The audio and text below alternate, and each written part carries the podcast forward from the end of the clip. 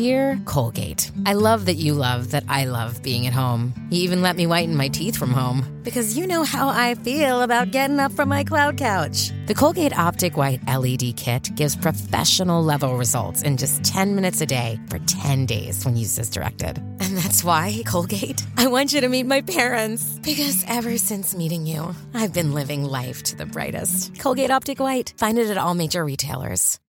Hey guys, it is Ryan. I'm not sure if you know this about me, but I'm a bit of a fun fanatic when I can. I like to work, but I like fun too. It's a thing. And now the truth is out there. I can tell you about my favorite place to have fun Chumba Casino. They have hundreds of social casino style games to choose from, with new games released each week. You can play for free anytime, anywhere and each day brings a new chance to collect daily bonuses. So join me in the fun. Sign up now at ChumbaCasino.com. No purchase necessary. VGW. Void were prohibited by law. See terms and conditions. 18 plus.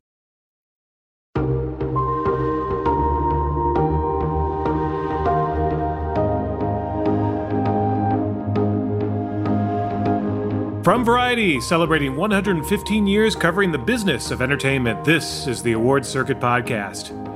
For her starring role in HBO Max's Made for Love as a woman essentially locked inside for a decade by her tech mogul husband, Kristen Milioti turned to YouTube videos for research. I wouldn't pretend to know what these women have been through, but I, or what their actual reality is, but I, I watched a lot of interviews with women married to very successful, sometimes quite mercurial and mysterious, um, very famous men.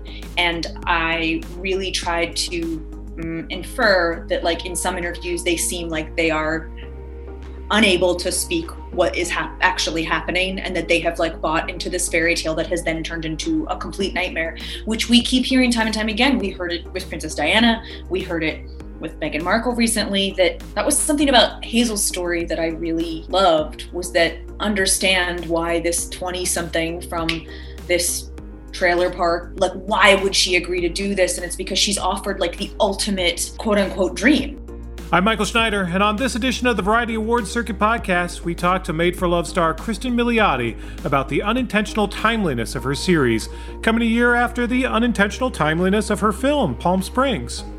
Later on, we chat with Catherine Zeta Jones about her time on Fox's Prodigal Son, which we just learned this week would not be moving forward with a third season. But first, on the Variety Awards Circuit Roundtable, we dissect the huge Hollywood Foreign Press Association implosion and the news that 2022's Golden Globes will not be moving forward. It's all next on this edition of Variety's Awards Circuit podcast. Stay close.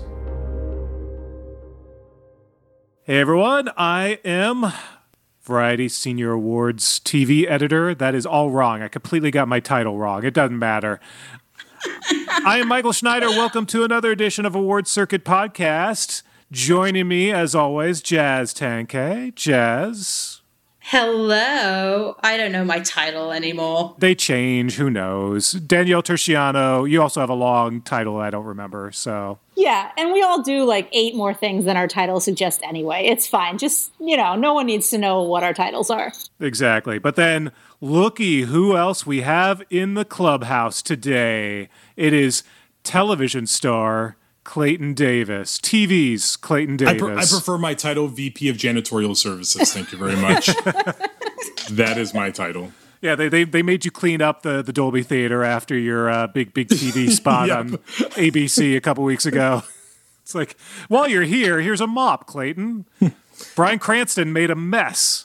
God, I was so angry. Hi guys, missed you for two weeks, and Danielle, I missed I you was saying we've for never my done whole this life. before. my, my I whole this life. is this is a first. Usually, like we're we're pat. What is it? Ships in the night. We just pass. Yeah, That's the right. expression, right? I look, at, look at us, best of friends. Mhm. Can't live without each other. Virtual fist bump. Well, we were going to have Clayton on to talk Emmy predictions, and we'll get to that. But, gang, this was quite a week. Nothing happened. It's so what quiet. happened? It's only Tuesday. Quite a well. It's it's Thursday, Jazz, according to the magic of podcast Right. drops. but- I was going to say that the sca- really scary thing is like we're we are recording this a little earlier than it publishes, what might happen in the interim. Like that's given how crazy the start of this week was, I worry about what's Yeah. to come. That's true. You, by the time you listen to this, there may be no HFPA period. Who knows? But for now, at least, we know there's no Golden Globes for 2022, at least So for far. now, so far. Uh, but I do think that, uh, you know, NBC seems committed to not having a Globes in 2022 because they're going to save $60 million by not having a Globes next year. So don't discount that as part of, uh, you know, the, the, the reason why they are more than happy to press pause for a year. But Clayton, your piece uh, in, in uh, at Variety.com, I mean, you go into it in, in great detail and why maybe we don't need a Globes next year. Uh, but uh, you'll recount for for the fine folks sort of your your thoughts. Yeah. So the Globes, and, and can I just say, by the way, I actually think they have the most fun show, probably of any award show. Like people get drunk, it's Yeah. fun, especially for a show that shows like nearly no montages. It's really fun. But their behavior for decades has been questionable and outwardly known in this space. And now with the revelation, and when I say revelation, the printed facts that they have no black members, which again we all knew, um, it's they've come to a moment, and I think a lot of it has to do with studios and publicists are just done with them. Period. And the other half was they had way too much power. These 87 randos, half of which aren't journalists anymore, and not rewarding bad behavior. But I think one of the most prominent things I wanted to highlight, and I highlighted in my piece, was that there's been a lot of self congratulatory stuff and pats on the back from studios and publicists. And while I'm glad that people have come to the forefront to speak out, monsters are monsters because people enable them to be monsters. They gave them power, they gave them access, they returned their emails, they did all these things, and then now acting like they're shocked has been kind of a tough pill to swallow. And we also know that they're the ranks in these PR firms are not diverse. So this is a Hollywood problem, but you know, HFP does not solve the racism problem in Hollywood. Yeah, it's it's glass houses, right? I mean, it's it's the classic, you know, hello, Yeah. get your own house in order before Yeah. you know you really ha- get to jump on on the soapbox. Yeah. And, and one of the uh, one last thing that I think has been really infuriating that, of the HFPA's response of just being defensive is like, well, we've we've rewarded black people before, which is the equivalent of I have black friends, I can't be racist. Right. right? Which is always my favorite. It always works every time. um, you know, and not just acknowledging that, like, you know, we we effed up and we're gonna do better, but they're they're saying that, but also with a caveat of people just love to pounce on us and they're they're just doing it because they want to pile on and they, they're acting like victims, which is also infuriating.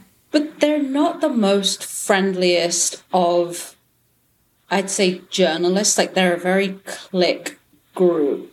If you've ever done an event with them, a junket, you know, they they're very they think you're literally going to steal from them. um, they're just they're not open to like you know if somebody says to you you know how do how do i get into variety? Like what's what's the advice you would give me? You would be like here's what you need to do this this and this and this.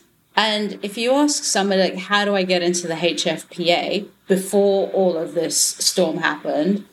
They were not the most friendliest of they wouldn't give you answers or they'd just be like go look on the website which is not the answers that you know of of a welcoming group. And i think the next problem is going to be who do they invite in right? And i think clayton you tweeted it right? Do you want to be that token hey i'm now in the hfp i would not want to be that Yeah. person Right, right. That's a really good point because, like, not only the tokenism aspect of it, but the lack of inclusion is only one part of the problem. And mm-hmm. so, if you're stepping into this organization, you have to really believe that some of these other things, the ethical, the questionable ethical things, that that is going to be changed. And I don't know any on the level journalist that believes that is true. Like right now, things are being said that are platitudes and people are being placated, and we're going to work together to resolve this. But like, there are, we need to see some actual concrete results, I guess, which is is a little maybe putting the cart before the horse because it's all cyclical. You know, we can, we have to prove that they're not being wined and dined on a fancy French Riviera set anymore. And so right now, the studios and networks are saying we won't work with you, we won't do that. But at what point do things start to slide away because people start to focus on other things? You know, like we're hyper focused on this now, but in two months when we're Emmys, Emmys, Emmys, are they going to start to be able to get away with a little bit more because no one's paying attention? I mean, I think that's one of the biggest issues is, you know, as Clayton was just saying, you know, we people knew about this and enabled it because nobody was calling it out. And the minute it was starting to get called out, everybody had to pile on and be like, "Yep, I regret this." It's like, "Okay, but you did it." Like regretting Yeah. it, but you did it because you wanted the shiny award Yeah. that you paid for ultimately, but it still mattered to you. And so who is going to feel comfortable getting into that? I don't know. that's the the closing point uh, that I really want to highlight is that as someone who has fought a lot of their career to have representation inclusivity, which don't mean the same thing, um, h- how we could venture forward with the 87 people that are currently there intact and invite 20 people to come on that one of the biggest fights I have with people in this vacuum that fight against representation inclusivity is always that they think um we're asking for a spot because we're black or because we're Latino or because or because you're a woman. No, we want the same opportunity just as everyone else gets. And if I if I, I give it to an analogy of like going up to bat at a base for baseball, if I strike out, I foul out, or or you know I don't hit a I, I, whatever, that's on me. But if I hit home run, then okay, that's dope. That's on my merit.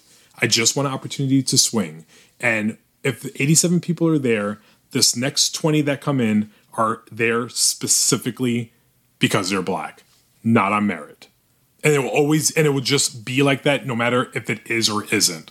That's why they need to clear the chessboard. Yeah. There's some good, there's some good people there. You can have them reapply, but you cannot venture forward with those 87 people intact. The the public will never have full confidence that they're anything but that.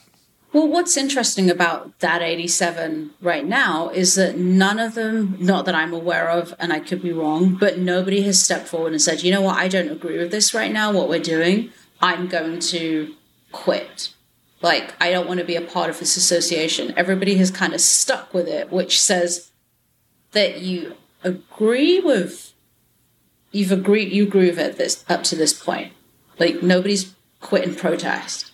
Well, I think it speaks to what you were saying earlier, Jazz, about like how you found them to not be very welcoming or helpful. Like they were protecting something that they had that they probably on some levels knew they shouldn't have.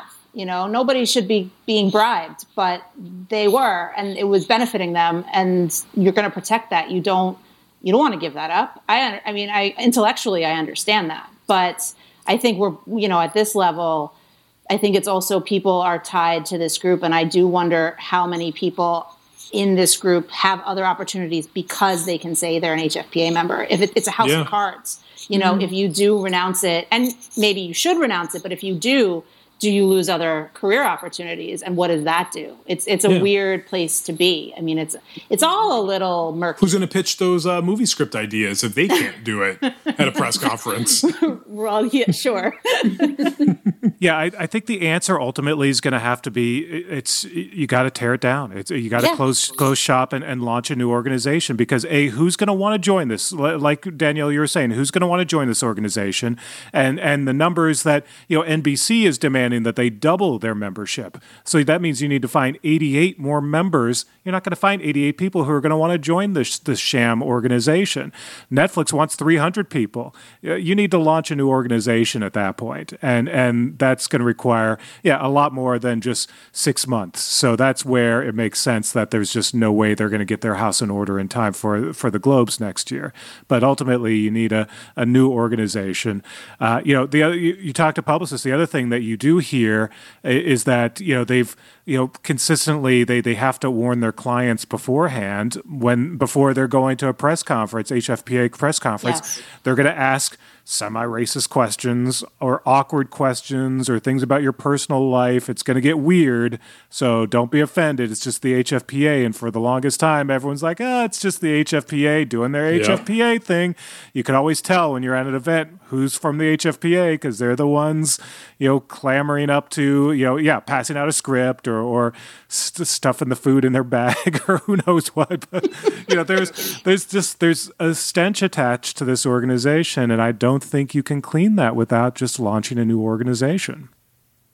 Uh, yeah, HFP is doing great. So, to, to sum up, I just want to encapsulate. say I do take personal offense to that food comment. I feel like that was directed at me, and I am not an HFPA member, but I do love to eat at those events. And the one thing I've missed in in this pandemic are those passed apps, Oh. those little sushi cones and oh, sliders. Oh, I'm like, with you. are I'm- those?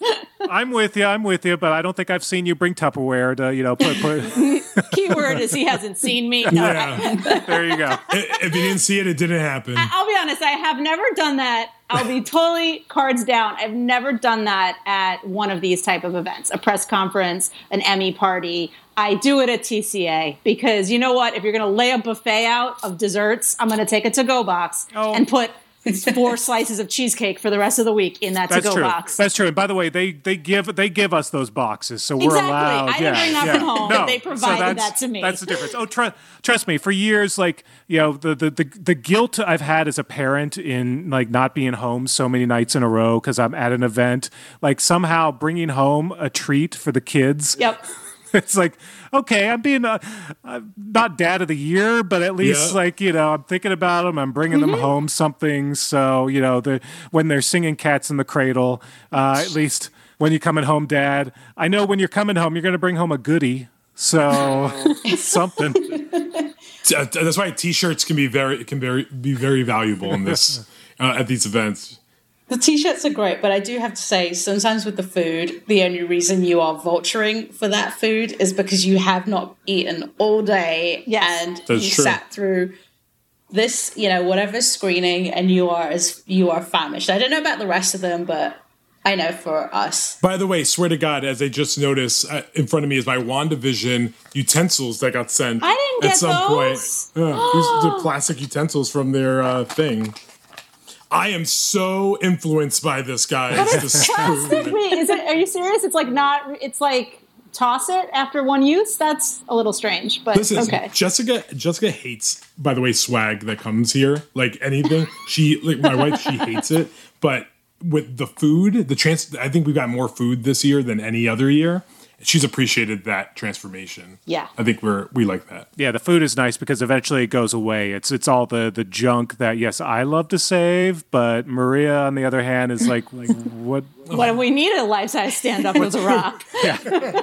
which has already freaked her out a couple of times when she's gone to the garage and there's been the rock at seven in the morning when you walk into a garage not expecting the rock to be standing there. It's it is a little bit of a a, a Mike, wake up true call. story. Swear to God, you got me and Jessica fought because of you because you put up that picture of you having the rock cut out. I didn't get that, but this brought up a fight that we had when I got a cutout of Margot Robbie from I Tonya that I kept.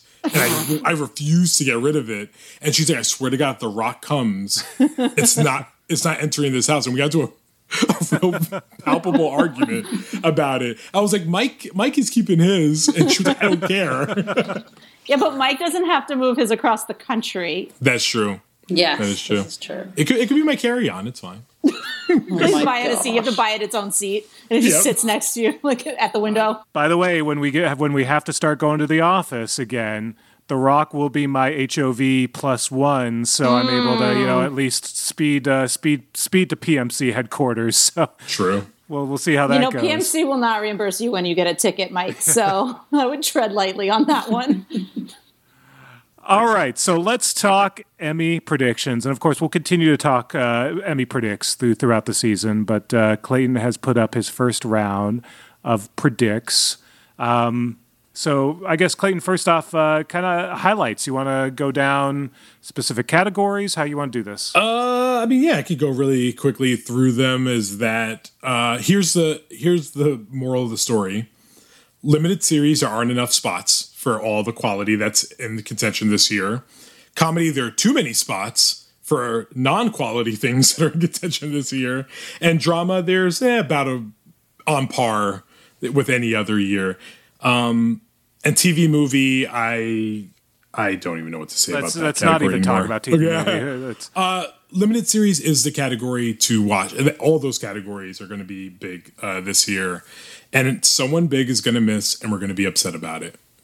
And I don't know what or who it's going to be yet, but I just have this like really sneaking suspicion that maybe I may destroy you.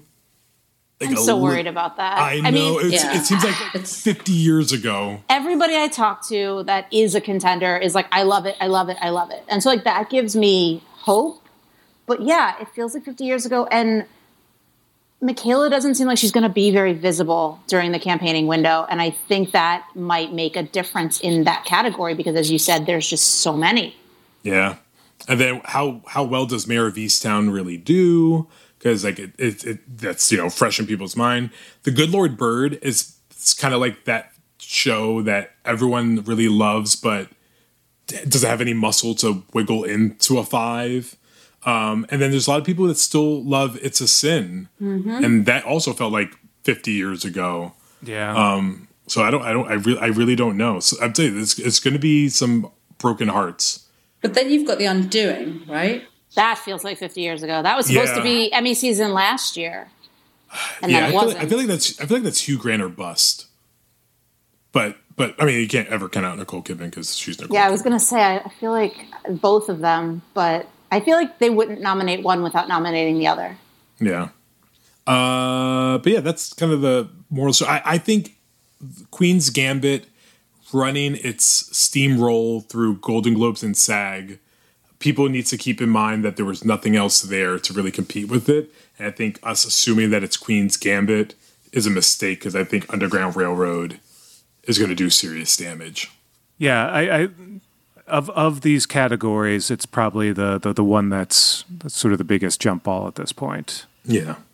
Uh, and then we get to comedy, uh, where Ted Lasso is going to just like put its feet up for the season, it feels like. And the flight attendant's going to act like it's an alternative. And then there's to be five other spots. How dare you? or six other spots, rather. No, I didn't mean that. Yeah. I just meant like there are some other comedies I really like. So like, No, no, how no, no, dare no, no, you? no. I, I, I was just talking about in terms of competition. no, I know, I know. Yeah. But listen, dare I say hacks? That's what I said last week. Yeah, that that that the Yeah, hacks, the hacks. hacks train is leaving the station. It's uh, Hacks is going to be like, why not hacks? I don't think it's going to be enough to overpower the the Ted Lasso machine, but it's Yeah. it's probably. I mean, how interesting that it's it's Flight Attendant and Hacks, two HBO Max shows that Mm-hmm. are sort of the the ones that are the most in contention versus Ted Lasso. Probably Kaley Cuoco's worst nightmare is going to be Jean Smart, though. Yeah, I think that's I think that's what's going to. I think Kaley had it all sewn up for her, and then Hacks came and was like, "But actually, let's try not." yeah. Do we remind you it's it's the year of smart? Uh, I like that. You're smart. You, because I, I s- I know you have uh, Mare of Easttown as just bubbling under in the uh, long form, but uh, again, it's it's the one-two punch of Jean Smart coming on right at the right time. yeah, She's everywhere. Yeah. She, she, she's going to do the work. I think. I think she's going to she's going to be very uh, competitive. Um, and then there's the other kind of like like I think Blackish is going to make it back in this year, maybe more than likely. I think Pen 15 might have a moment for its first time because you know, which that doesn't speak to the. It's always had the quality, but it's never felt like that show that could really get in under a normal standard year. And now it's going to have the opportunity to do that. Which is interesting um, because it's such a is a shortened season. There there wasn't as much to it, but I think people are you know finally really appreciating Pen 15 for, Yeah. for what it is. Can I? Can I ask? I, I don't know if I'm. Am I weird in thinking Zoey's playlist is going to make it You're, or do it. you're not weird I don't think you're I've got it weird. Yeah. Yeah, There's there's eight slots as you mentioned. so like if this was a year five, I would say probably no. But I mean, there's been steady heat on that show. They won an Emmy last year for choreography. Jane got no- Jane got nominated for Golden Globe. I know we just you know talked about HFPA, but like people have been gradually coming to the show more and more. yeah, yeah, yeah. I, I think the big question comes down to is the show renewed? I mean, if it's if it's canceled next week, and we're going to find out, uh, who knows? Maybe by air, airtime. The network is pushing so hard though for Emmys for that show that I just feel like they're going to be so visible that some people, even if they get canceled, some people may not realize it. Mike, I'm going to ask you. I'm hoping that you're going to know this. Am I right that Arrested Development is the last canceled show that won big at the Emmys? Um, Arrested Development, I think, won in its cancellation year. Did it? I, yeah, I, I want to say I- because I wanna that's say going that's- back to like That's a that's a random fact I know. I don't know how that just spit out of me. By the way, Yeah. but I feel like I feel like that might be true. And now I, I feel like re- listeners are screaming at us right now. yeah, I know it And calling happens. me, a, calling me a moron. Cool. That's they're because they have they're googling and we're just sitting know, here yeah. thinking. Yeah, we're not googling. Yeah, Yeah, um, I'm googling right now. yeah.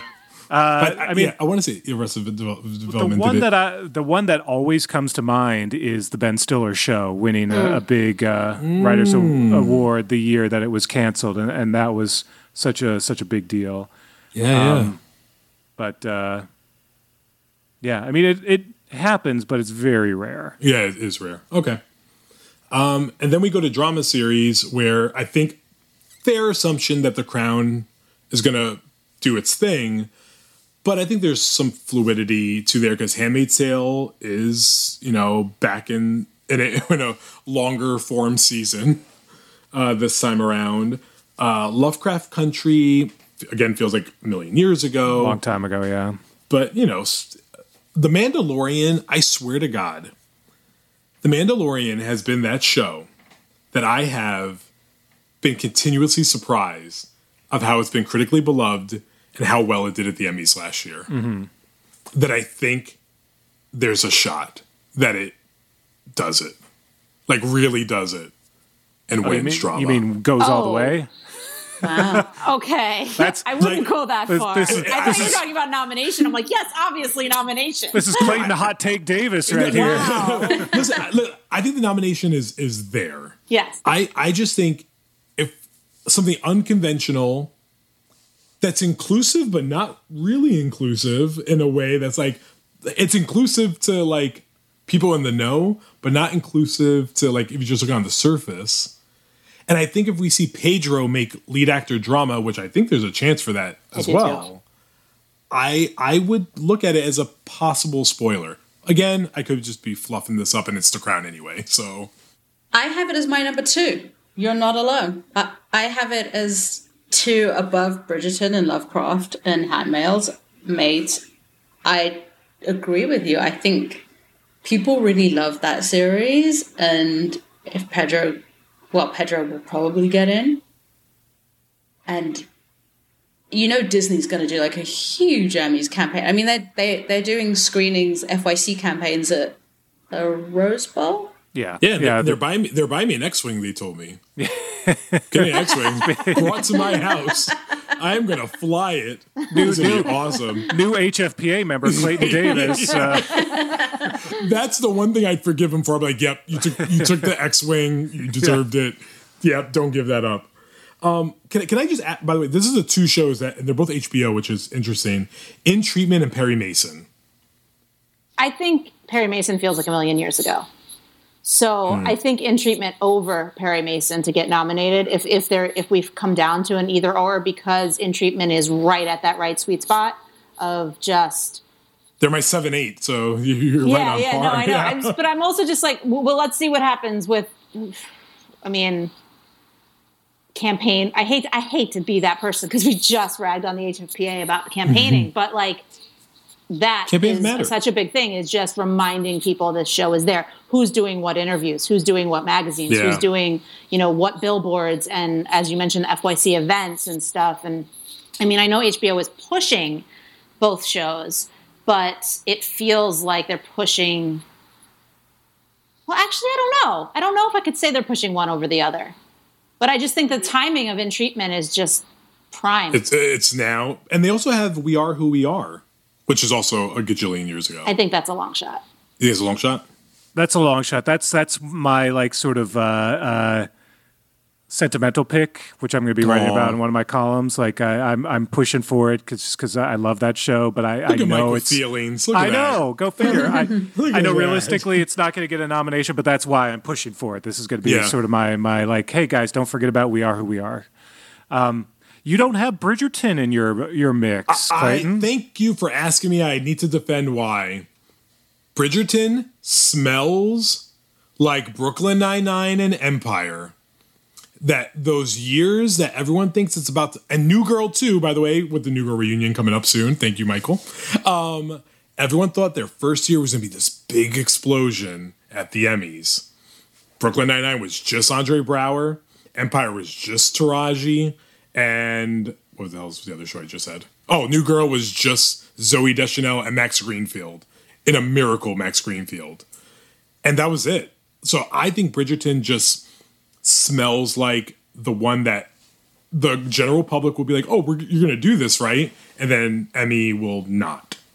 But there's time to convince me I see. otherwise. Yeah, I mean, I, I see. I see that argument, but I feel like compared to Perry Mason, it's a little bit more more on their radar. Partially because it had more organic buzz this whole time. Which is why I have Regé. Regé is my Taraji. Oh, for sure. Yeah, no, I think Regé is Re- nominated. I, I think yeah. Regé, I think Regé makes it.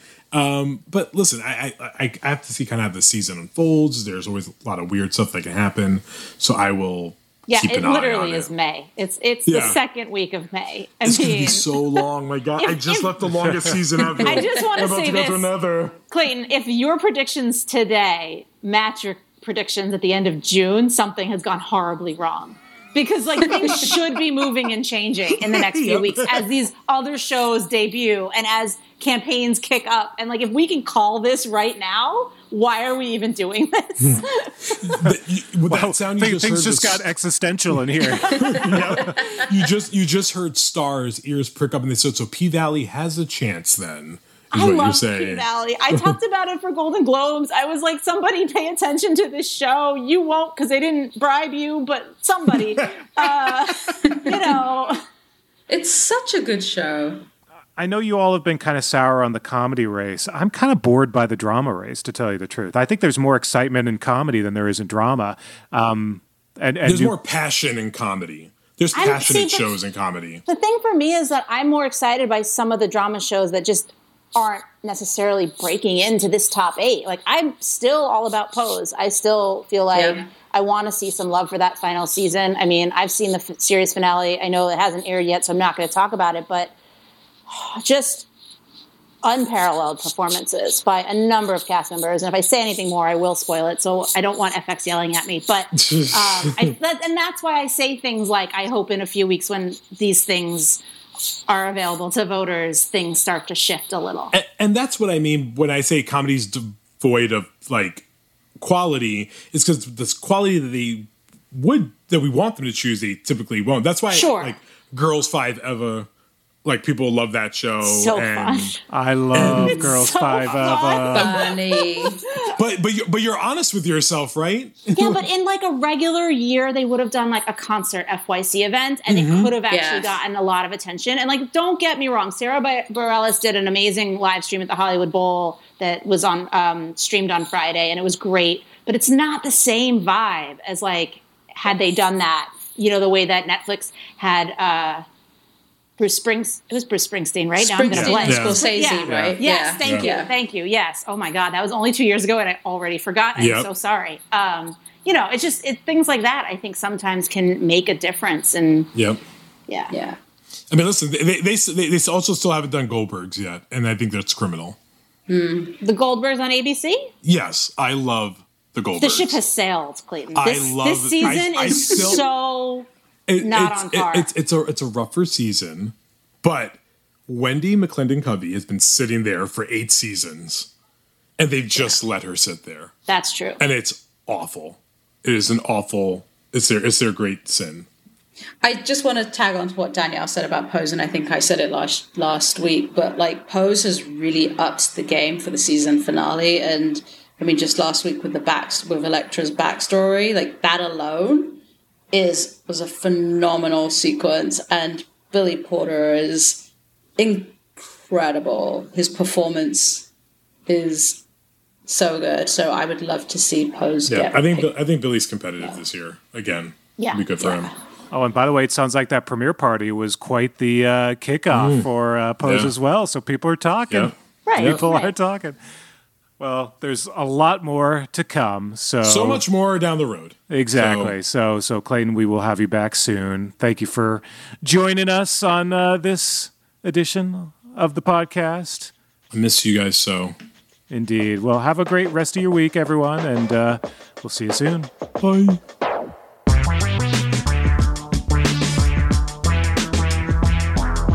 It's Friday's Award Circuit podcast. I'm Michael Schneider.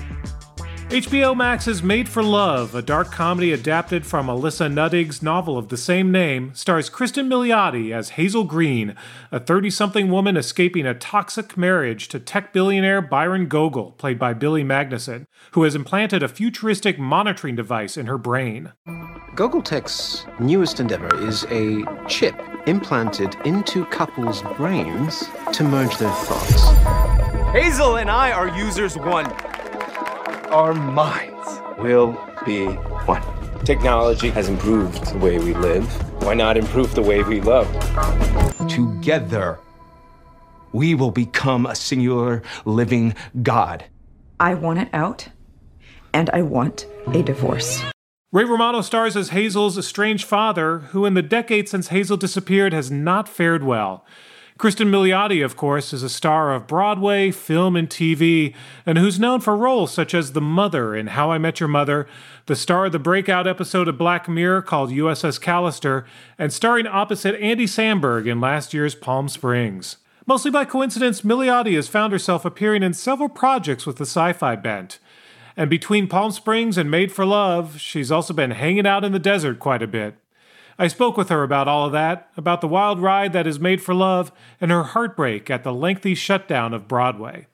We began by discussing the string of success she has had over the past year, even in the midst of the pandemic.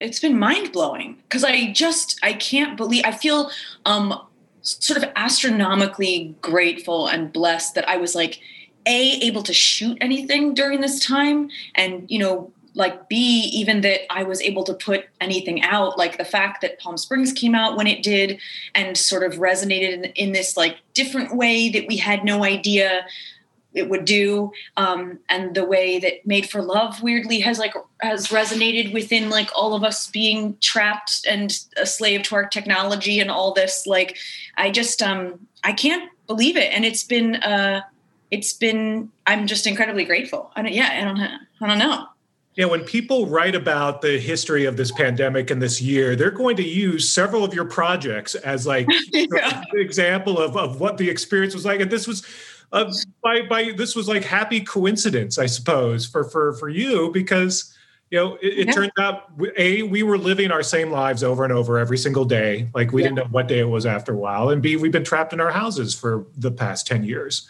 I know. I know. I know. Truly, um, sort of a twisted, demented um, kismet because both of them were, you know, Palm Springs we filmed in 2019 and some of Made for Love we filmed in 2019. We got shut down halfway through by COVID. And so they were both things that existed way before our cur- sort of current situation.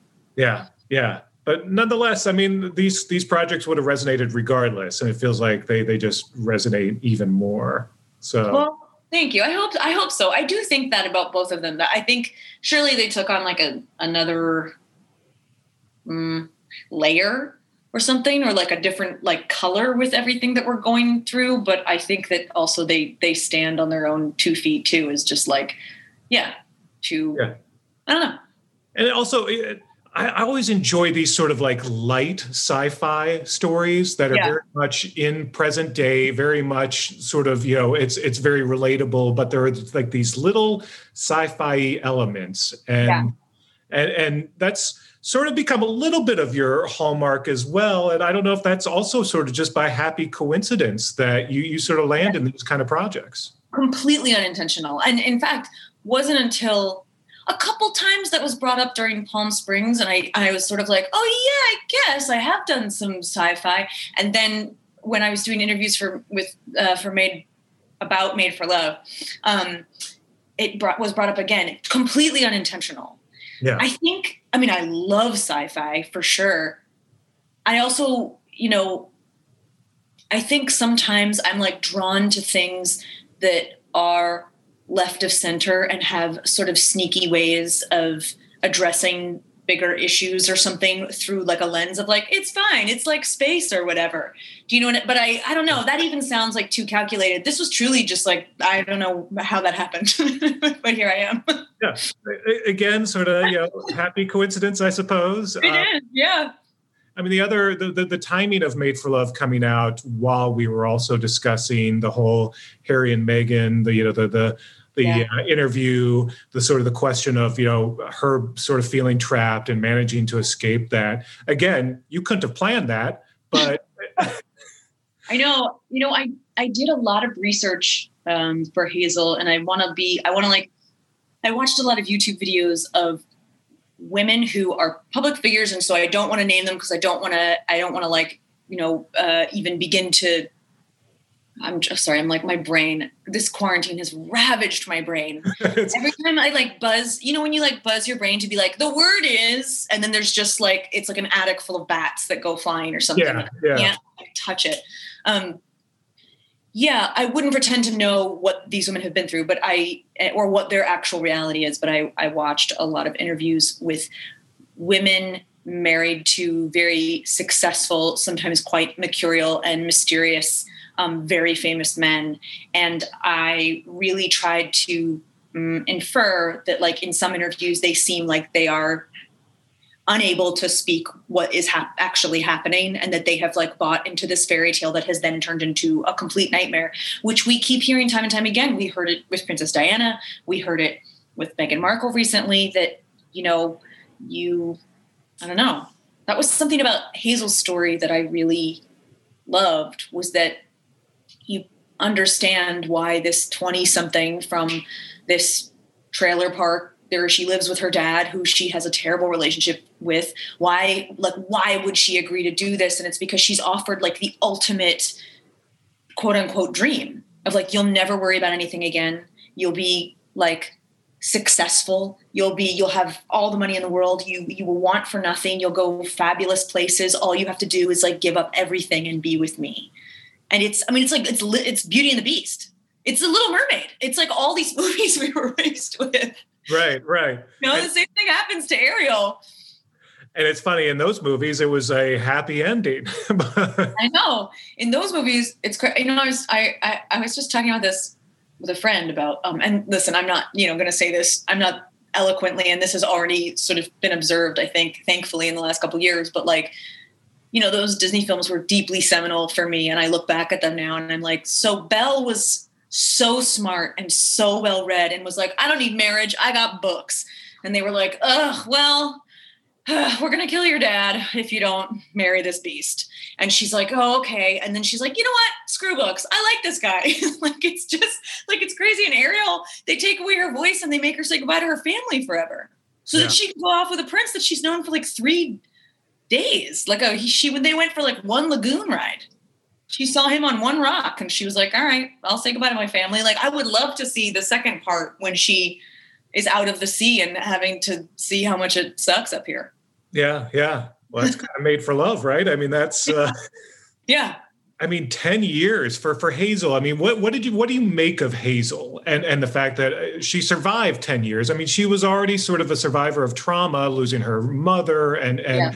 Relationship with her dad she enters another world where she has a, a different kind of trauma and she finally met 10 years like how how can anyone even function after being in, in sort of that world for 10 years? What, what do you think of her and, and sort of her experience and getting out of that? And, and how did you play to that?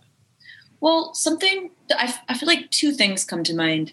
Um, something that really uh, appealed to me about her was that I don't think she's someone who thinks much before she acts, and I'm someone who's like a prisoner of my own brain. Like I think about things way too much, and she it's almost a little bit, you know. W- there's a scene when her and Byron have this fight. It's in episode three, and they sort of hash out the last ten years of their marriage, and he says, and he's now seen through her eyes a bit, and he's like, You don't feel anything. You don't know what you feel. You don't know what you think. You just kind of exist. And you're not in touch with any of yourself. You have no idea how to be loved. You have no idea how to, you think you're worthless. You're sort of just this, um, this shell who's like cut off from everything. And I think, you know, that's how she survived.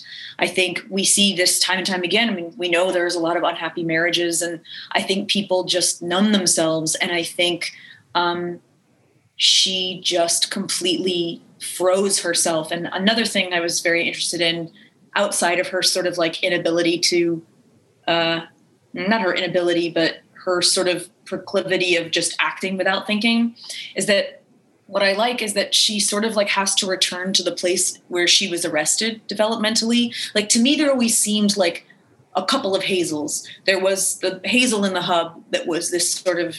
Um, I watched a lot of like wellness like videos of like these women who run these giant corporations and are sort of like very very like sweet and talk up here and everything and then she has to return to being this like feral dirt kid where she sort of left off. Like she has to sort of go back to go in order to like heal through all this trauma that you're talking about. And then she sort of becomes this amalgamation of the two by the end. You know not to spoil anything but then she's like hit with an even bigger uh, challenge.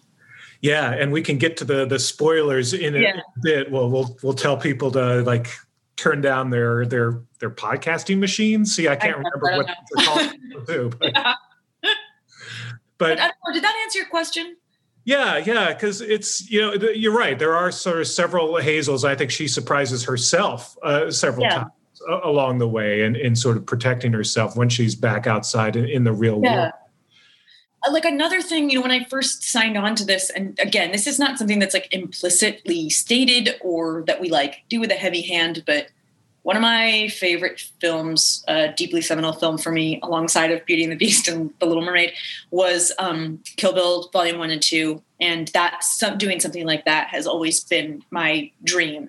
But something i found very funny about hazel was that there were like parts of her survival story that like it's dark, but to me, it's very funny that if you took um, Beatrix Kiddo and she actually had no skills, but had to get out of those things, that always struck me as like very. I mean, this woman is like dealing with an assassin after her, running from like her tech billionaire husband, except that she has no skills. She has like she can barely hold a shotgun, and I always found that very very funny. But she sort of always gets by by like the skin of her teeth. Sort of, I guess I just thought of that because of like the how does she survive it?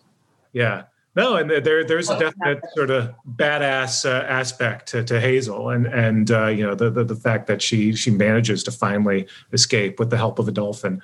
Um, But uh, let's talk about the relationship with uh, her father, played by the amazing Ray Romano, um, who has continued to just become like such a dramatic powerhouse. Uh, you know, going from back when he was just like a stand-up comedian who had his sitcom, and now like the kind of things that he does are, are sort Yeah. of fun to watch. And, and this is another sort of quirky yet heartbreaking role. Um, what did you think of of Hazel's relationship with her father and the whole aspect of the synthetic and and sort of that that side of that? Um, I mean, well, first of all, n- not a, enough can't be said about Ray Romano, who's truly astonishing. And I also, you know, I grew up on Everybody Loves Raymond, and there's a lot of emotional stuff in that show. Like, I know people are, they're like, like he's always been such a like grounded emotional powerhouse, even though that was like sort of more um, comedic. I'm just, I, I love him in everything. Um, and um, Yeah. as for like Hazel and Herbert and the Diane of it all, the synthetic partner, you know, I uh, was the parallels there are really interesting. That you know Hazel was Byron's doll for many years, and that um, Herbert can no longer connect, or maybe doesn't doesn't desire to connect to anyone.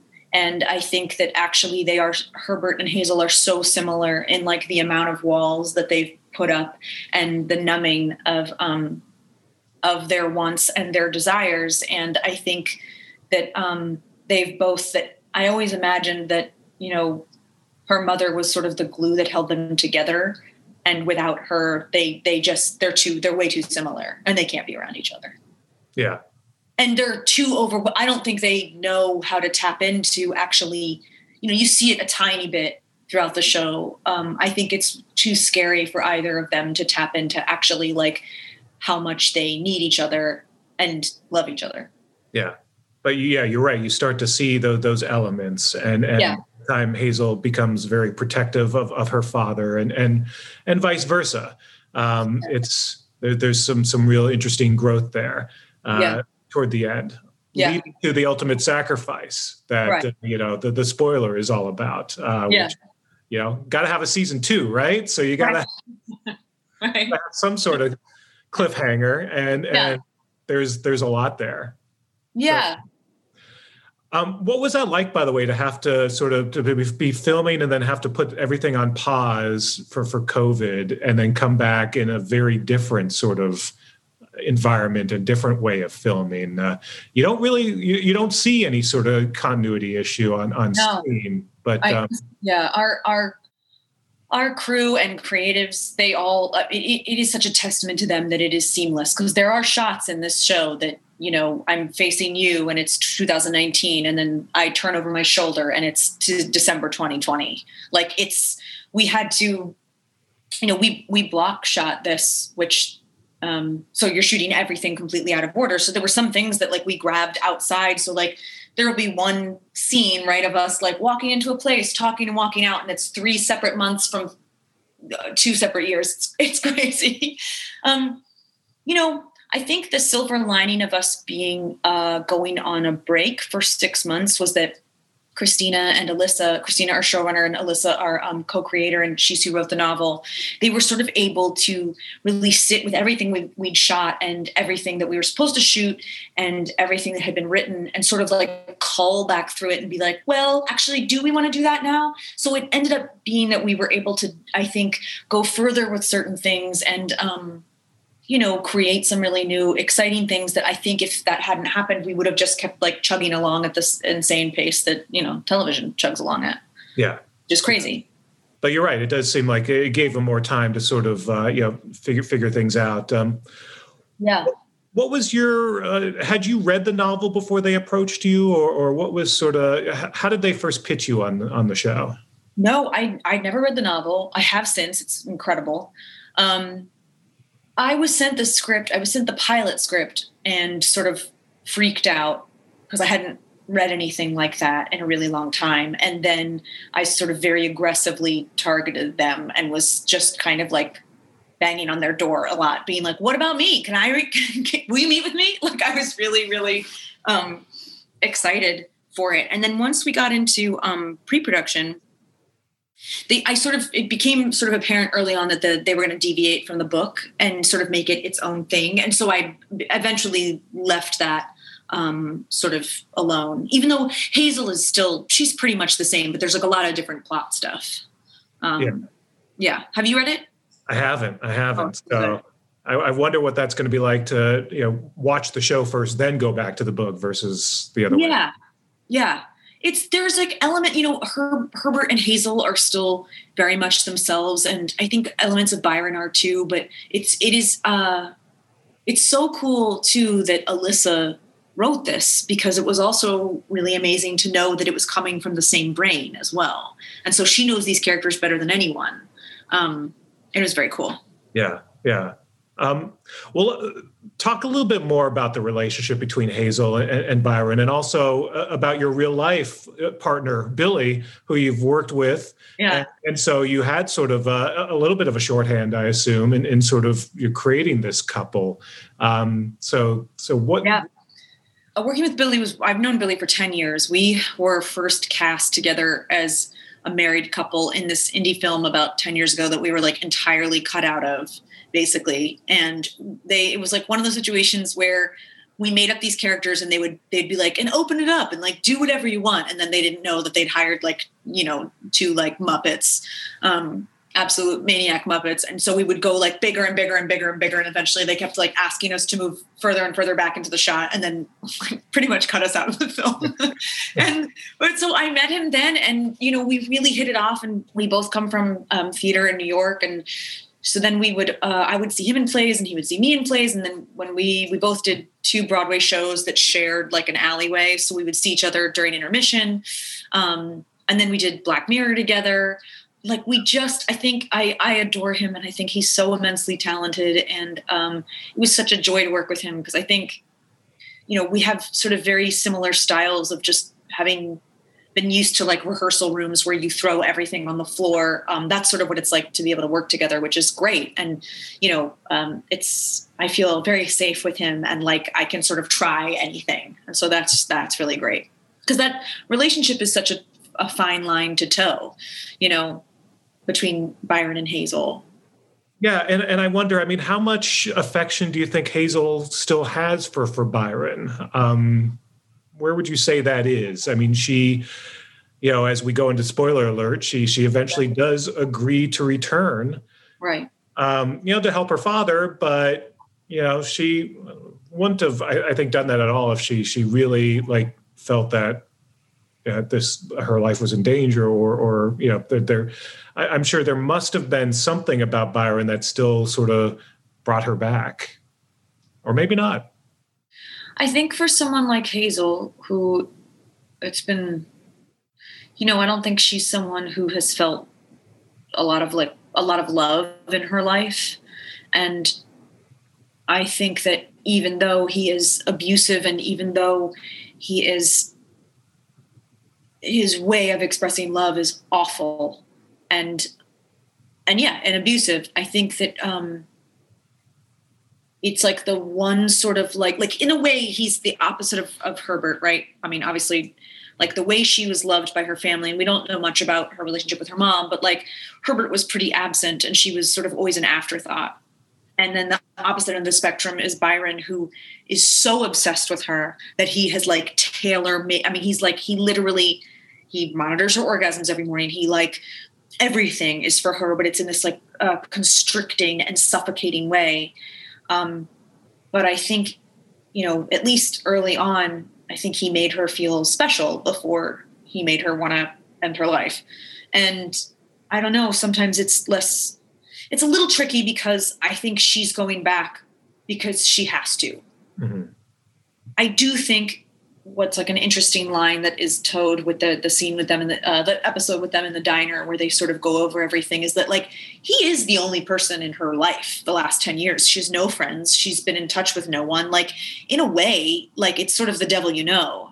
Um and she has no resources whatsoever other than this like scrappiness that keeps coming up from the way she was raised or the way she was when she was a teenager sort of like going back to like that thing i mentioned earlier where she was she sort of has to like turn return to where she was like arrested basically. But i don't know. Um i think some of it is maybe hard to put into words. Yeah. But she you know yeah i don't know. That's one of the things i find really interesting about it. Yeah yeah. And again Billy sort of playing that Elon Musk esque kind of uh, character. Yeah.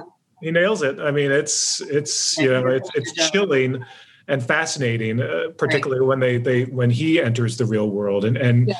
also has no idea how to how to function in, right. in the real world. Uh, yeah. After having been in a bubble himself for so long. Right. It's interesting to me. I think another thing that like when we first uh, when I first signed on to it was that it's ultimately I mean this show is about so many things. It's about a lot, but one of the things I really like is that it's a it's all these people are desperate to communicate with each other and completely incapable of doing so. Mm-hmm. And the ways in which they choose to communicate with each other are absolutely insane. And yet that's not that different to me than like the world. That it's this show that is obviously very heightened, but I think um, people experience this that we're all sort of like we want to be seen by each other and we want to we i don't know sometimes require like specific ways of communicating and it's a lot of like ships passing in the night and that show this show is that like on steroids. Do you know what I mean? Yeah, yeah. Especially even with like the the side characters, like Kym Whitley's character, who's sometimes a nun, sometimes not a nun, and, and you know could be perfect for Herbert, but they're they just they they've sort of connected, but not quite. Right. And and you know it's like they, they got so close, but just didn't get there. Yeah. And yeah, you see that with a lot of the relationships in this show as well. Yeah. Yeah. And, and that's I, I also what season two I'm sure will will sort of uh, explore a little bit more. So Yeah. that's exciting to have more of that. Um, Yeah. by the way, since you're now sort of the the the star of the desert, do you get like like some sort of like VIP pass to Coachella at the very least? I hope not. um, no, I know that that's been brought to my attention too. Um, yeah, I guess it was two things back to back where I do a lot of running in the desert. Um, I would not like to return to the desert anytime soon. I respect the desert, Yeah. but um, yeah, and it's great for stuff like that. But no, I don't think I get a free pass to Coachella. Although I think Coachella would also be like my worst nightmare. so so you could be the queen of Coachella. I don't I don't love I I get very like um God, I, I feel like I turn into like a Larry David character or something every time I'm at an outdoor music festival because I can't stand that everyone's talking Right. and, and I can't hear the music and the acoustics are bad. And like basically when I see a concert, I want everyone to be like really quiet so I can hear everything, which is not what a concert is. yeah. Well, it's better for theater. So speaking of, of theater, as Broadway starts to open again, I mean, this has been a tough year for for Yeah. that community. And and what's that, you know, been like for for you, for your friends, and and your hope that as we get back to some sort of normalcy, that Broadway can kind of return to what it was. I mean, it's been devastating. Um, and I don't even think I'd realized, even from just a personal standpoint, that I, guess I'd never thought about it. That like I go to see plays constantly, just because my friends are have are either in them or wrote them or directed them, and it's such this it's such an incredible community here of um, theater actors in New York and the, or theater artists, you know, writers and directors too, and um, how much I took that for granted. I would see shows all the time. And then you go out afterward and you have a couple drinks and you discuss them. And that was such a huge part of my life. And i uh, will never take that for granted again um, i'm interested to see how it comes back because there's a lot about it that really needs to change both like as an institution and also from the pandemic standpoint. I don't know how a tourism based industry where we all have to sit inside together like I, I i i'm so hopeful but i'm like well a lot of people aren't getting the vaccine like will people refuse to wear masks like i don't i don't know but i'm very very hopeful that it will come back and sort of go through like a rebirth Yeah. Yeah. yeah because i You- missed it terribly Do you miss being on stage? Oh, terribly. I mean, so much. I can't. I was supposed to do a play this year, actually, um, and I think about it a lot. And I think about, you know, I think about the last time I was on a was on stage, was doing a show at UCB in LA on um, Franklin, and that we all sat backstage. And that you've been to that UCB, Oh yeah. Yeah. yeah, in that little green room, and we were all talking about like one of the performers that night. He was like, "Well, I read that like COVID is going to be this." It's going to be like the Spanish flu, and that you know the the it's going to be hundreds of thousands of lives lost. And we were like, I don't know. That seems like wouldn't we know about that if that were the case? Like, wouldn't they be telling us? Like, why then why are we here? And like ten days later, Right. we were down. And I think about that show on stage last night, and I had um, such an absolute ball.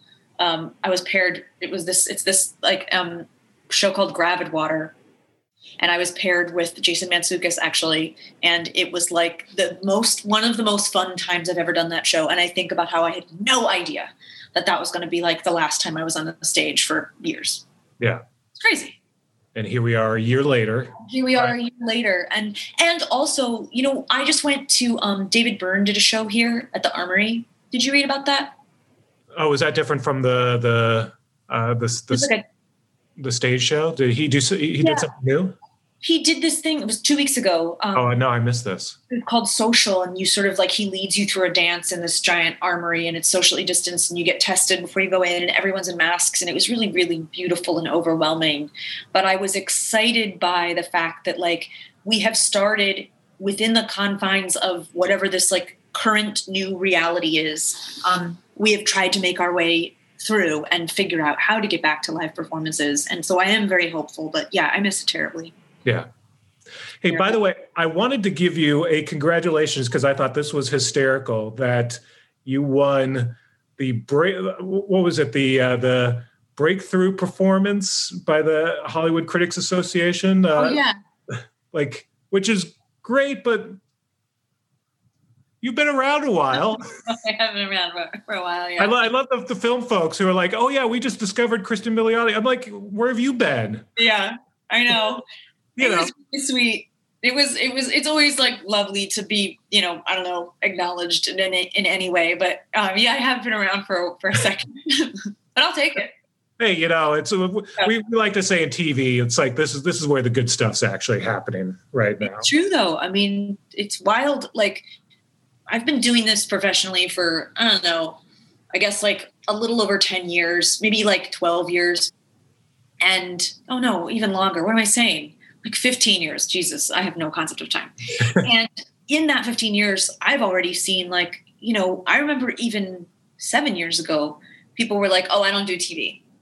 And there's no way. No, I would never do TV. Like, I remember meeting people like that. And now it's like the place to be because you are able to sit with something for longer and like really marinate in it. And you can like draw it out and actually like explore these characters as well as like I know a myriad of other reasons, but it's wild to now see like, you know, like Julia Roberts on TV and it's crazy. It's cool. Yeah, you're like welcome to the cool kids club. We've Yeah. here a while. exactly. We've been here for a while.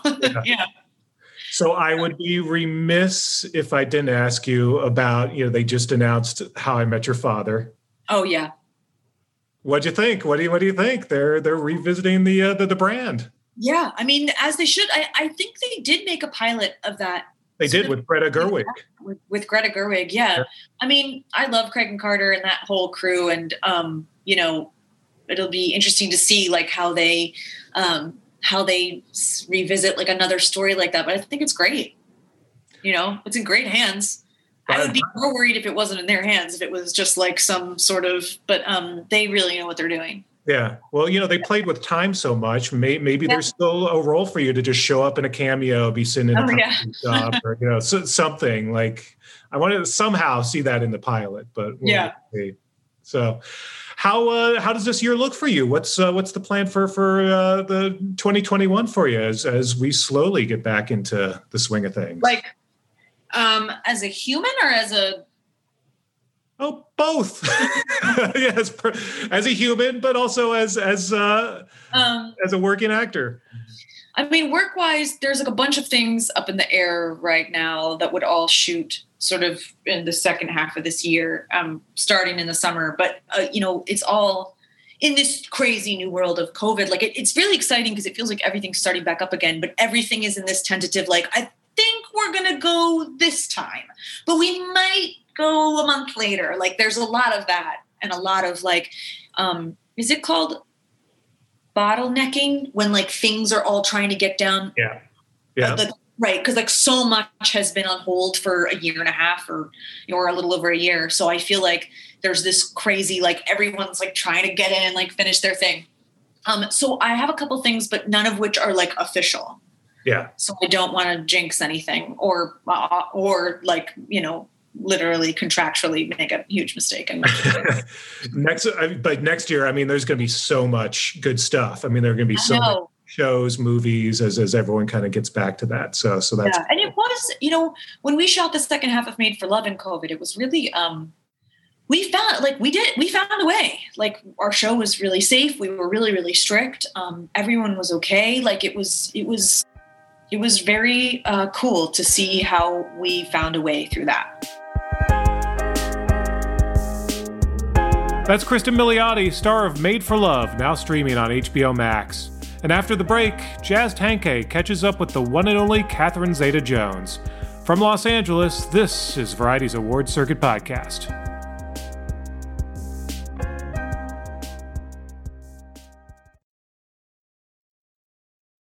And we're back. It's the Award Circuit Podcast. I'm Michael Schneider.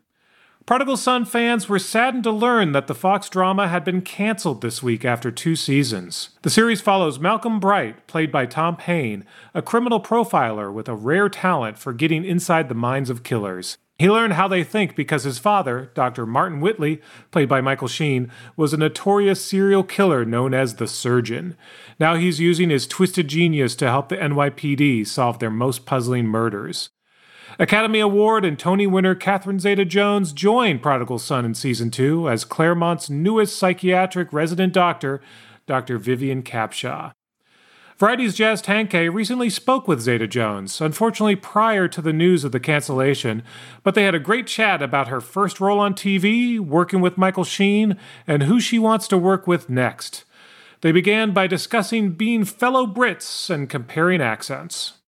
I must say, I, I get it like a little, you know, a little, my hairs on my arm. When I hear a British accent, you know, it's, it's like, even though I don't never met you, I feel like I know you, you know, it's like, it's the ex- expats, you know, it's like, we're, we all kind of have that one thing in common, which is, which is great. I love it. But you know what? Um, you know, as a South Londoner, I you know, I moved here six or seven years ago, and people say, you know, you have that mid Atlantic accent where it's still a bit British, but it's a it's very strange because one if you've never been around a lot of Americans like for any length of time if you if like if you're a Brit like Brit who's never left Britain um it, it it's it's like a why has she got that American accent? And it's not a precocious kind of pretentious thing.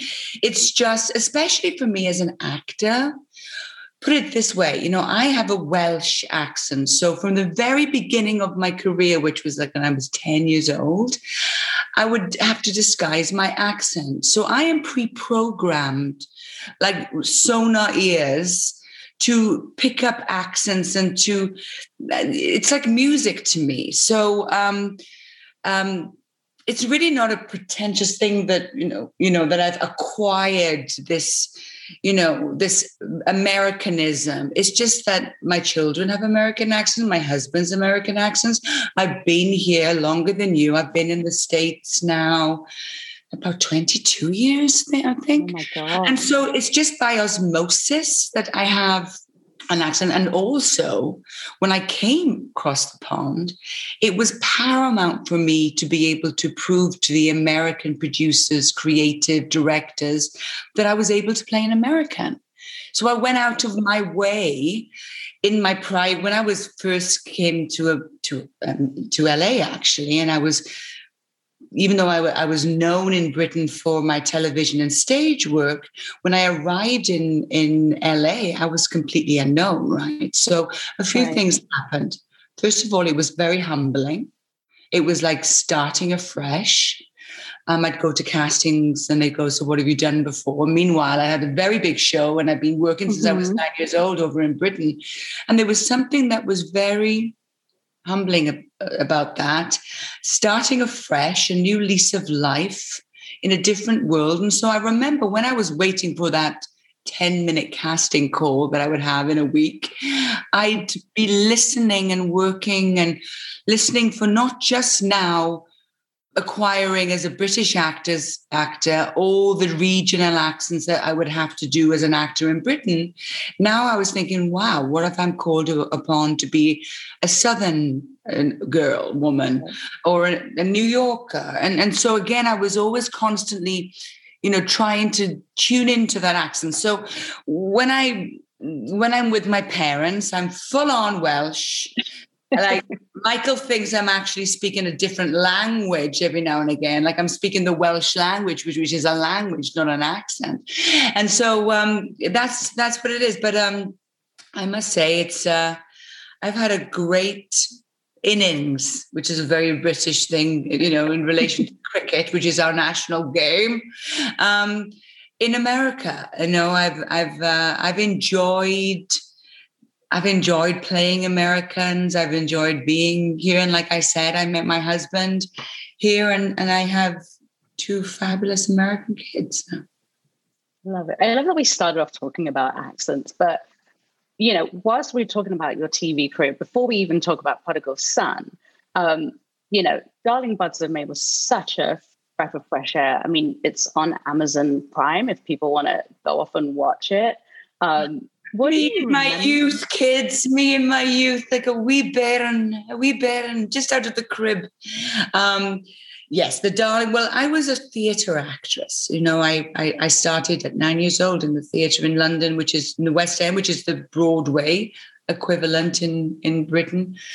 And I think actors in Britain come from a theatre mentality because it's not Hollywood. You know, there was a very great, always has been a wonderful British film community, but it's a small island community, you know, it's a smaller film community as opposed to Hollywood. Television has always been good.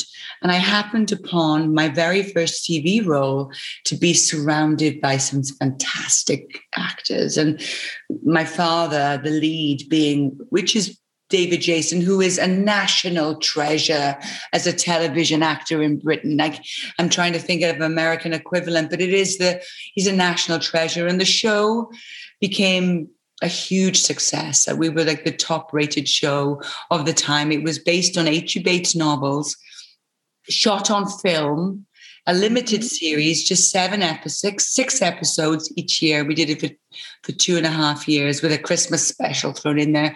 And it's become like a little bit of a national treasure within itself.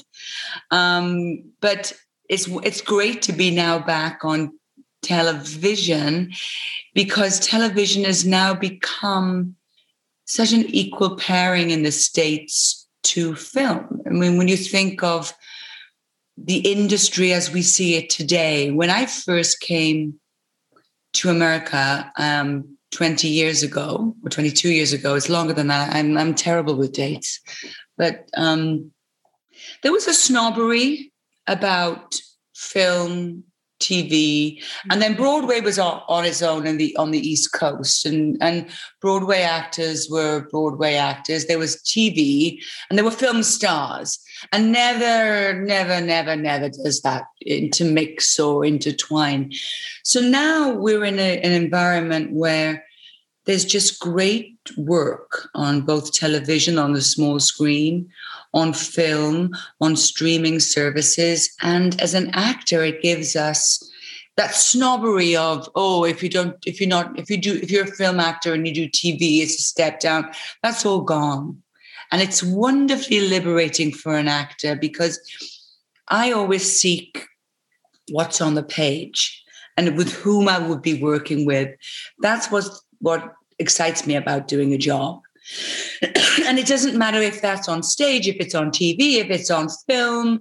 Um, it's what it's it's it's what that creative environment is, and what what what the words that I get to do and the character that I get to create. And so I'm really glad that that snobbery is gone, and it's it's um, it's fun now to be able to, especially at my, this time in my career, I have to say, mm. to be able to go, ooh, I like that show. Mm, I've always wanted to work with that actor. And the two producers I've been trying to work with for a few on a few things that never worked out. All those elements have come together in one show that is a fun show that people like. Mm-hmm. I want to be part of that. I want to be in that gang for a while, you know? And so that's how Prodigal Son came about for me this time. And that's how Feud came about the attraction there was Ryan Murphy and working with two of my idols, you know, Jessica Lange and, and Susan Sarandon. It's like, yeah. I want to work with those ladies. And I certainly want to be in Ryan Murphy's gang, you know? So that's how it comes about now in, in, in my world. And I think if you have those fundamentals, it lends itself to, to a really good working experience. And each time I've gone with those kind of commodities, it's worked out great for me. I've had a, I've had a blast on the show. I love that. It looks like you're having a blast on Prodigal Son. I mean, what was it about Vivian on the page that said, yes, this is what I have to do? Aside from starring with Michael Sheen and working on this show? Jazz, it was more the way the the way the formula of Prodigal Son works. I had a script of an introduction of a character that had two scenes of me mm-hmm. giving welcoming a serial killer to do chores in my infirmary. That's what I got. What was attractive was when I spoke to our producers and they pitched me a character arc. And knowing the way in which the show is is um, angled, I knew that I had kind of a ticket to push the boat out a bit more, you know, and be dangerous. And I, they gave me the arc, and I, I, I kind of embellished it. And I said, if you can guarantee that I could play this character the way that you just tell me she's going, I'm going to throw off my parachute because I don't have a script to say, okay, I'm in because it's right here in black and white. Yeah. I said, I'm going to just give my put my parachute back in its bag and just jump in here and free, you know, free, just like jump in. And, and, and they said, yeah. And the credit when it's due, it got juicy, just as juicy as what they pitched me. And juicy in that it's, I, I don't know. I, I always, when I, I gravitate, when I watch other, my peers and other shows and other people's work, I gravitate to the darker side of, of human nature and character traits. I think as an actor, it gives you so much more fun to, to, to delve into that darker side. And the way the form, the way it works on Prodigal Son is that, you know, I shot I shot my first scene and like halfway through shooting that my first uh, episode, and then the scripts just keep dropping. You know, in the middle of it, we shoot the next episode, then the next script drops, and we all read it until the thing. And there's something very scary about that, and very freeing, because I had to. It was a wonderful exercise for me as an actor, which I hadn't done in a while, and it's very good for actors to do is that you create a, such a huge complex backstory then you put it in a little pressure cooker so when the script drops you just got everything boiling in this under the surface so you can just lift the lid and then when that episode ends you're still got so much more left to go whichever which the way the script turns out. And and it was fun to do that. It was um an excellent exercise for me because it didn't, I'm usually so like, okay, I need the beginning and the middle and the end of a script, and I need to make my arc so that when I shoot it, usually out of order, we never shoot chronologically ever. Um, so you're shooting the end and the beginning and the middle and the, you know. So I know as an actor exactly where I am when I turn up on a Wednesday or where I am in the scene. And I didn't have this on this on this show. It was like I'm gonna just say, you know, and working with Michael Sheen, which um, I knew that it's so strange when it's just a something in your belly knows that I knew that I would have chemistry with that guy on on screen. I knew that I would be able to work well with him. And I, there's been actors that I've in my career that I've done that, like Antonio Banderas, for example. You know, he's Spanish, but I, I, and this was way before I was cast in Zorro. When I saw him on screen, he got into my bucket list of I want to work with him. The same with Clooney. Um, the same with Brad. You know. Um, with Anthony Hopkins, for example, I'd he'd already, already directed me in a play in Britain, so I knew that I would have a dynamic with him on screen, and and the, and the process would be great. And and touch wood, and thank God, my instinct has always been right. So for Michael Sheen and I, we were in in the we were like doing a two-handed play really because our character story arc uh, was so removed from the outside world. We were in the confines of this very gray dark basically like a black box theater you know where you know there's come into this world and we'll do create this world for, for a while. And it, it was it was interesting just to have that storyline where it was just me and him and then as I do the last few episodes go out into the world and you see Vivian Capshaw out into the world and it gets crazy. And you really see why these two characters in Claremont Psychiatric Hospital have a connection because there's a strain within my character that is very similar to the strain that he has. And he's a serial killer. So there's a sociopathic similarity to these characters. I love that. I love her darkness and uh, you know the chemistry that you have with Michael is is crazy. But what did you make? You know, you talked about the backstory. What did you make of her butterscotch obsession when you see that on the page?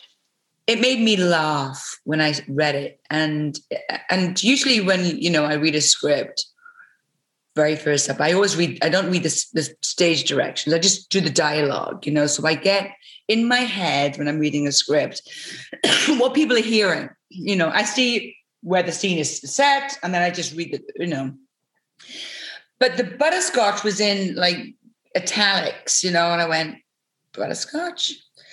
And what made me laugh and what added to the kind of dynamic is that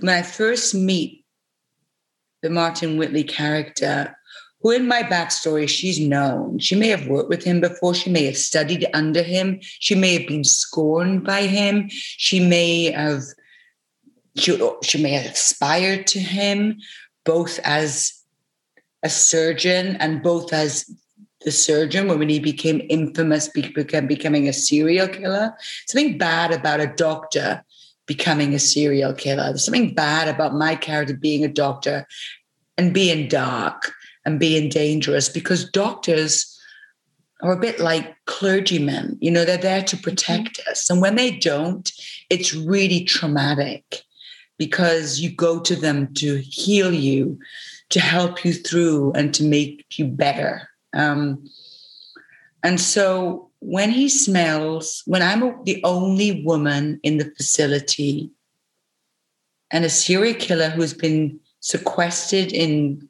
confinement comes into a room and doesn't smell the scent of a woman, but butterscotch, it's like for me, it made me laugh. It's like, okay, so my backstory is my character put perfume on because she knew she was meeting Martin Whitley that day. But he didn't smell that. He didn't smell the scent of a woman. He smelled butterscotch.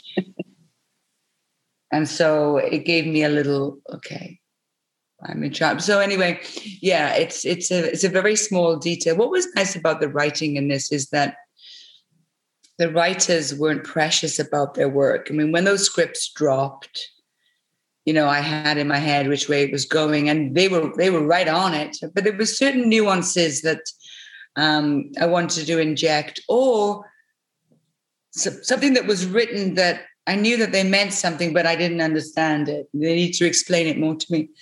They were very open to just jumping on the phone all the time, you know, because the immediacy is that we don't have any rehearsals especially by shooting during COVID.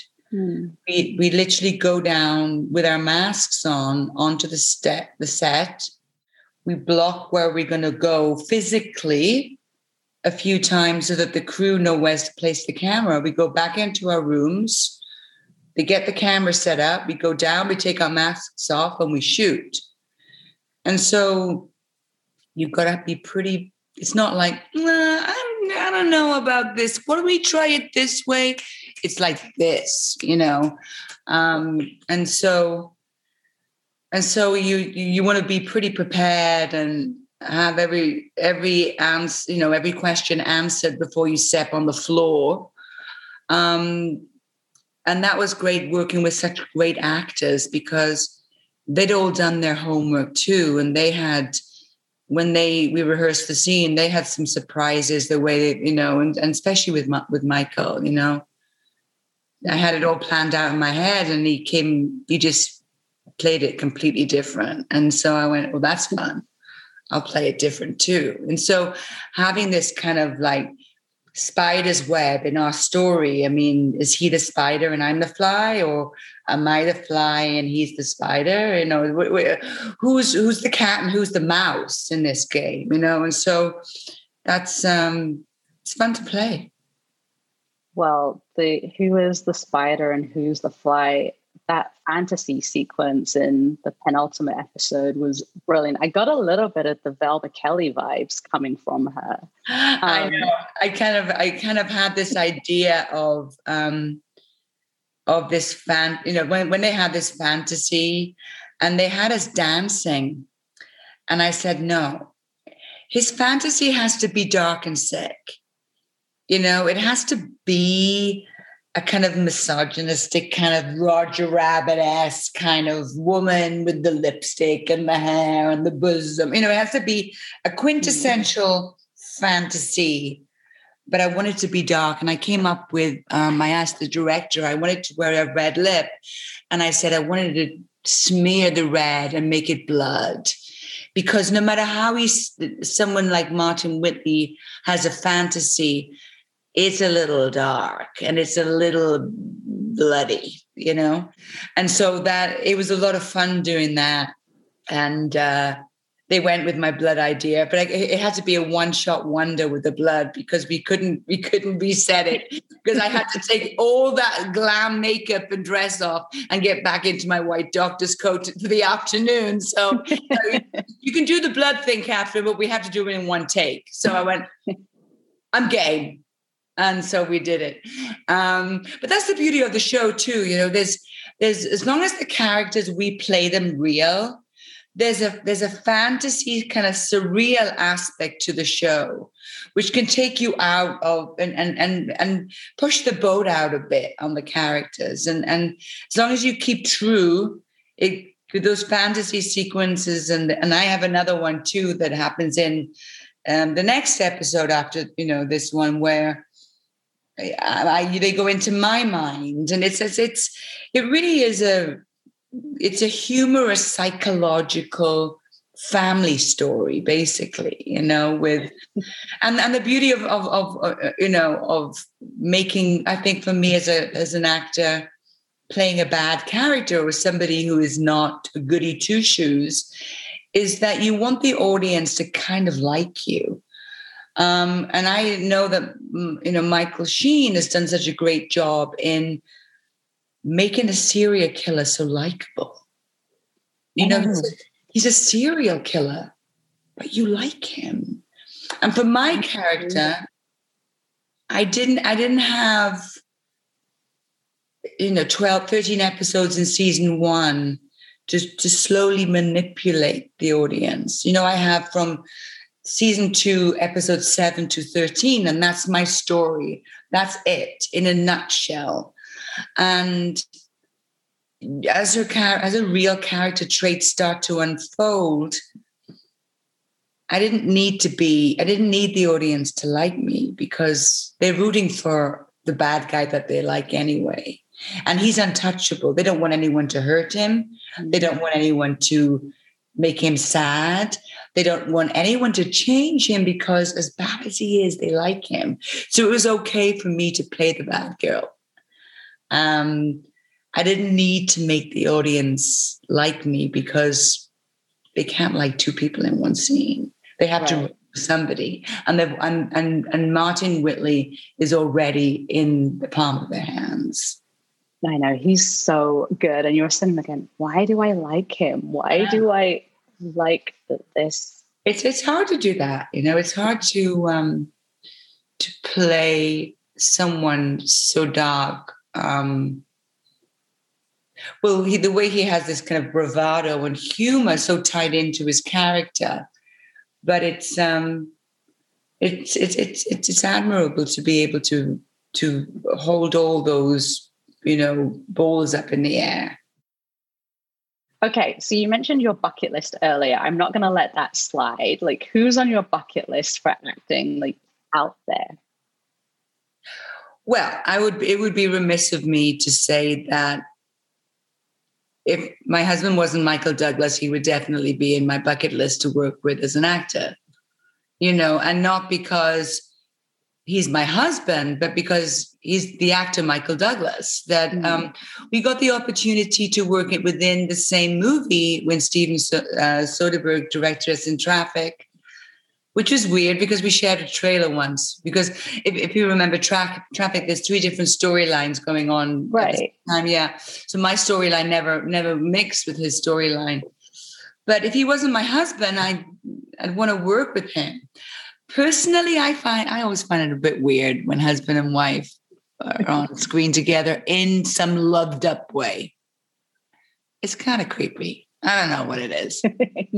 But if we were in a very combative kind of against each other maybe a remake of war of the roses where it, you know um that would be fun you know to to to work with him.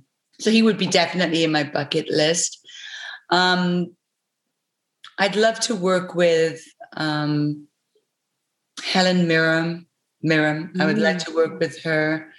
Um, I'd love to work with Meryl Streep. I'm talking about women now because usually um, one is always it's, it's the it's the guy and the girl. You know, I, I, I haven't worked with enough of our great actresses because I'm usually the, the, the woman cast opposite the man or mm-hmm. co-starring opposite, you know, Renee or something. And there's so many great actors, women, that I want to work with. And, and, and I want to be in stories that, you know, see a woman's dynamic together, you know.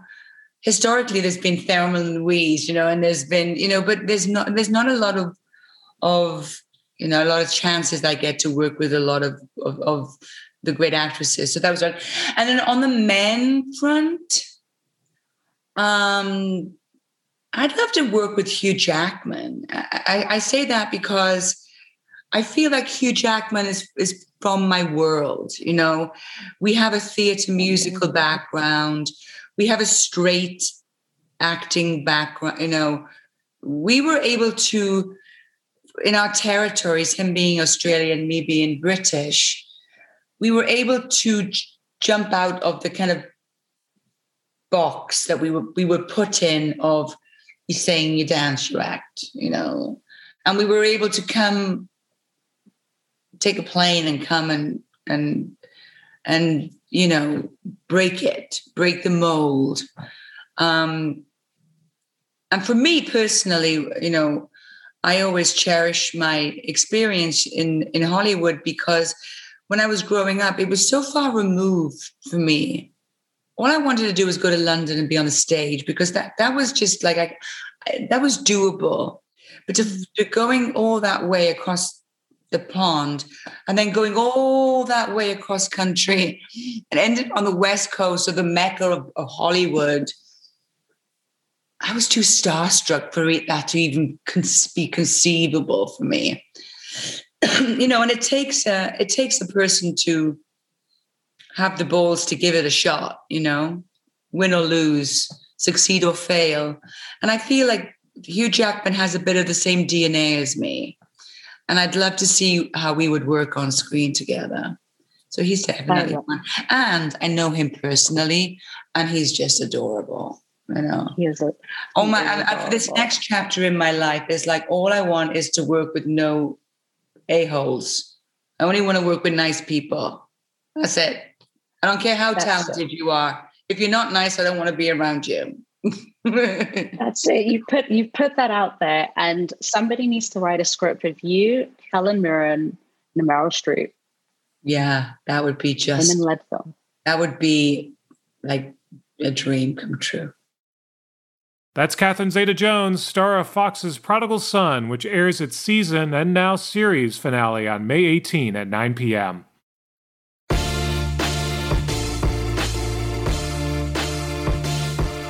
And that's it for this edition of Variety's Award Circuit podcast. Drew Griffith edited this episode, and Michael Schneider is the producer. Be sure to subscribe to the Award Circuit podcast on Apple Podcasts, Stitcher, or wherever you download podcasts. Also, head on over to Variety.com and click on the Award Circuit tab to find the latest Emmy predictions and key races, as well as your daily fix of news, analysis, and reviews. For Danielle Turchiano and Jazz Tangcay, I'm Michael Schneider, and we'll see you on the circuit.